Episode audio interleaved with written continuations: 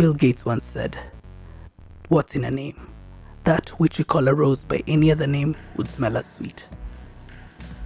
Hi, my name is Karaoke, Chief User Experience Architect and Brand Guru at Baridi. Last week, in our teaser episode, we announced this as our newsletter. However, based on user feedback and results from A B testing, we feel that a slight shift in our nomenclature is necessary.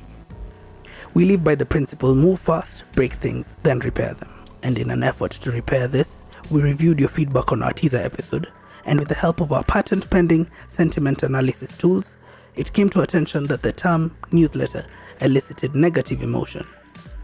So, to remedy that, we shall no longer be referring to this as a newsletter, we shall embrace established patterns and refer to this as it normally is a podcast.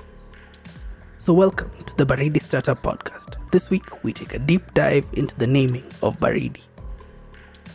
When naming the startup, our goal was to get an easy, memorable, pronounceable, search engine friendly name with an available.com domain and Instagram handle, and with no weird definition on Urban Dictionary. We soon realized that all the cool Instagram handles were taken, so we relaxed a bit on our criteria. We began the process by trying out startup name generators on the internet, but got names that were too hard to spell and pronounce, like Sankey, spelled S U N K K Y, or Hell, spelled H E L L E. Ah, none of them really resonated with our grand ambitions. We considered hiring brand and naming consultants. However, they were not willing to accept 1% equity in our company as payment for their services. That's their loss. Since innovation is at the core of our company, we decided to innovate on the naming process ourselves. We spent countless of hours studying the greats Facebook, Google, M. Solar, spent even more hours learning from the greatest minds of our generation on medium.com in incognito mode to bypass the paywall.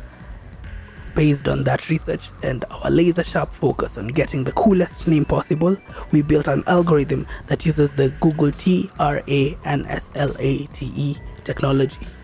And the result was astounding. After only one attempt, we found the name that perfectly fits our core beliefs and aligns with our global outlook on tech. Thus, Baridi was born. This podcast was brought to you by Baridi. Baridi, the coolest name in tech. Baridi is an enigma. Baridi did not assassinate JFK. Baridi cannot be held responsible for glitches in the time space continuum caused by our experiments.